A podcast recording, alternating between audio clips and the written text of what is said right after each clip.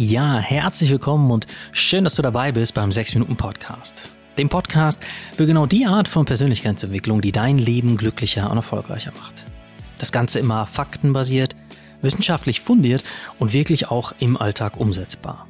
Ich bin Dominik, genauer gesagt Dominik Spenst. Spenst wie das G-Spenst, das du schon kennst, nur eine G am Anfang. Ich bin der Autor der 6 Minuten Bücher und ja, freue mich auf die nächsten 6 Minuten mit dir. Vielleicht hast du schon mal was von Tim Ferriss gehört. Tim Ferriss wird nicht umsonst als Oprah der Audiowelt bezeichnet. Sein Podcast hat über eine Milliarde Downloads und dieser Podcast war vor ganz langer Zeit mein Einstieg in die Welt der Persönlichkeitsentwicklung. Ich habe etliche Interviews von ihm gehört und hatte dabei immer das Gefühl, jemandem zuzuhören, der keine Probleme mit Selbstakzeptanz oder Selbstliebe hat. Und dann sagte er in einem Interview, dass er sich bis zum Alter von 43 Jahren nicht vorstellen konnte, eigene Kinder zu haben, nur deshalb, weil er sich viel zu fehlerhaft vorkam und er wollte diese Fehlerhaftigkeit auf keinen Fall an ein Kind weitergeben. Nur durch die Unterstützung seiner Freundin ist er über einen langjährigen Prozess und ganz viel innere Arbeit an einen Punkt gekommen, wo er sich für ein eigenes Kind gut genug fühlte. Und das hat mich echt schockiert. Ich hätte niemals erwartet, dass so ein offener, intelligenter Mann, der sich auch noch mit solchen Themen beschäftigt, so sehr mit Selbstliebe zu kämpfen hat. Und ich finde, das ist wieder mal ein schönes Beispiel dafür, dass Selbstliebe nichts ist, was sich ab irgendeinem bestimmten Erfolg, Kontostand oder ja, Millionenpublikum, in dem Fall sogar Milliardenpublikum, einfach automatisch ergibt. Fehlt die Selbstliebe, kann man noch so viel Erfolg haben. Letztlich bleiben die Hochs, denen wir dann nachjagen, doch nur Trostpflaster, weil wir uns dann ja in letzter Konsequenz doch nie gut genug fühlen. Wenn die Erfolge nicht auch im Innen, im Gefühl wirklich ankommen, lässt sich auch durch keinen erreichten Meilenstein im Außen diese leise, fiese Stimme ausstellen, die uns immer wieder ins Ohr flüstert, ich bin trotzdem nicht gut genug. Und deshalb kann man das Projekt Selbstliebe gar nicht ernst genug nehmen. Denn auch wenn Selbstliebe in manchen Ohren vielleicht maßlos, vermessen oder egoistisch wirkt, ist sie genau das Gegenteil. Echte Selbstliebe bedeutet nämlich nicht, Hauptsache jeden Abend zwei Stunden Schaumbad mit Duftkerze und ja, der Rest juckt mich nicht. Echte Selbstliebe bedeutet, dass du grundsätzlich gut genug für dich selbst bist. Das ist wirklich, wirklich wichtig. Gut genug sein sollte nicht irgendein riesiges Ziel für dich sein, sondern deine Grundeinstellung zu dir selbst. So wie bei einem Baby, das frisch geboren wurde und auch so gut genug ist, wie es ist. Du bist bereits gut genug zur Welt gekommen. Das ist ein, ja, ein Naturgesetz wie die Schwerkraft. Deine Ziele, deine Wünsche oder auch deine Grenzen haben von Natur aus einen Wert und keiner hat das Recht daran zu rütteln, auch und vor allem nicht du selbst.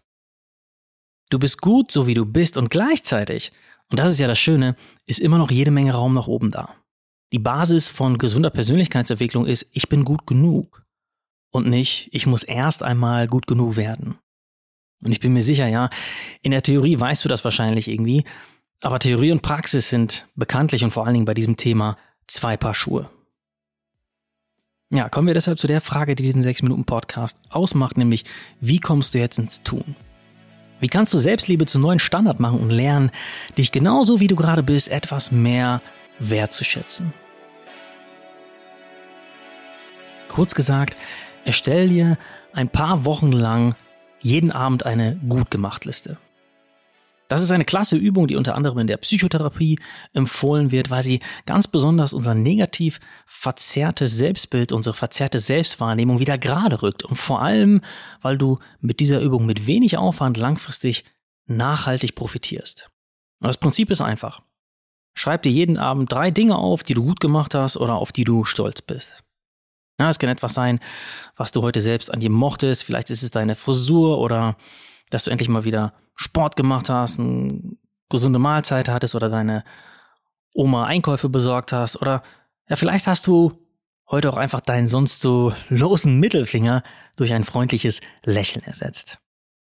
Ja, es geht nicht darum, dass das Gute, was du heute gemacht hast, was Großes ist oder dich direkt ins Finale von Germany's Next Superhero befördert.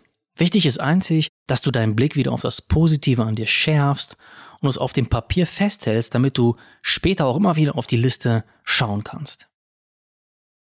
Schreib dir jeden Abend diese drei Dinge auf und führ die Liste mindestens ein paar Wochen lang fort, damit sie wirklich auch einen messbaren, nachhaltigen Effekt hat. Und falls du das 6-Minuten-Tagebuch nutzt, kannst du anstelle der drei tollen Dinge, die du erlebt hast, die du jeden Abend aufschreibst, einfach, solange wie du willst, drei tolle Dinge, die du heute an dir mochtest, aufschreiben. Und ganz egal, wo du diese Liste führst, ganz wichtig ist, dass du dich bei jedem Punkt ein paar Sekunden, mindestens zehn Sekunden lang, aktiv in das positive Gefühl hineinspürst. Und wenn du wissen möchtest, warum du gute Dinge für mindestens zehn Sekunden fühlen musst, dann hör gerne in sechs Minuten Podcast Folge 1 rein, denn da erkläre ich das Ganze mit Hilfe von zwei Studien ausführlicher. Und um den Effekt deiner Liste noch zu verstärken, kannst du diese fortlaufende, gut gemacht Liste zum Beispiel auch morgens direkt nach dem Aufstehen lesen. Ja, dann führt diese Beweisliste deiner Großartigkeit direkt morgens zu einer Ausschüttung des Glückshormons Dopamin und gibt dir einen positiven Energiebooster für den Tag. Und wenn es dir schwerfällt, was Gutes zu finden oder dich einzufühlen, kann es vielleicht auch daran liegen, dass das ganze Projekt Selbstliebe für dich immer noch zu negativ behaftet ist. Selbstliebe wirkt manchmal ziemlich groß und fordernd und ist bei manchen an zu große Erwartungen geknüpft. Ja, das ist vollkommen okay.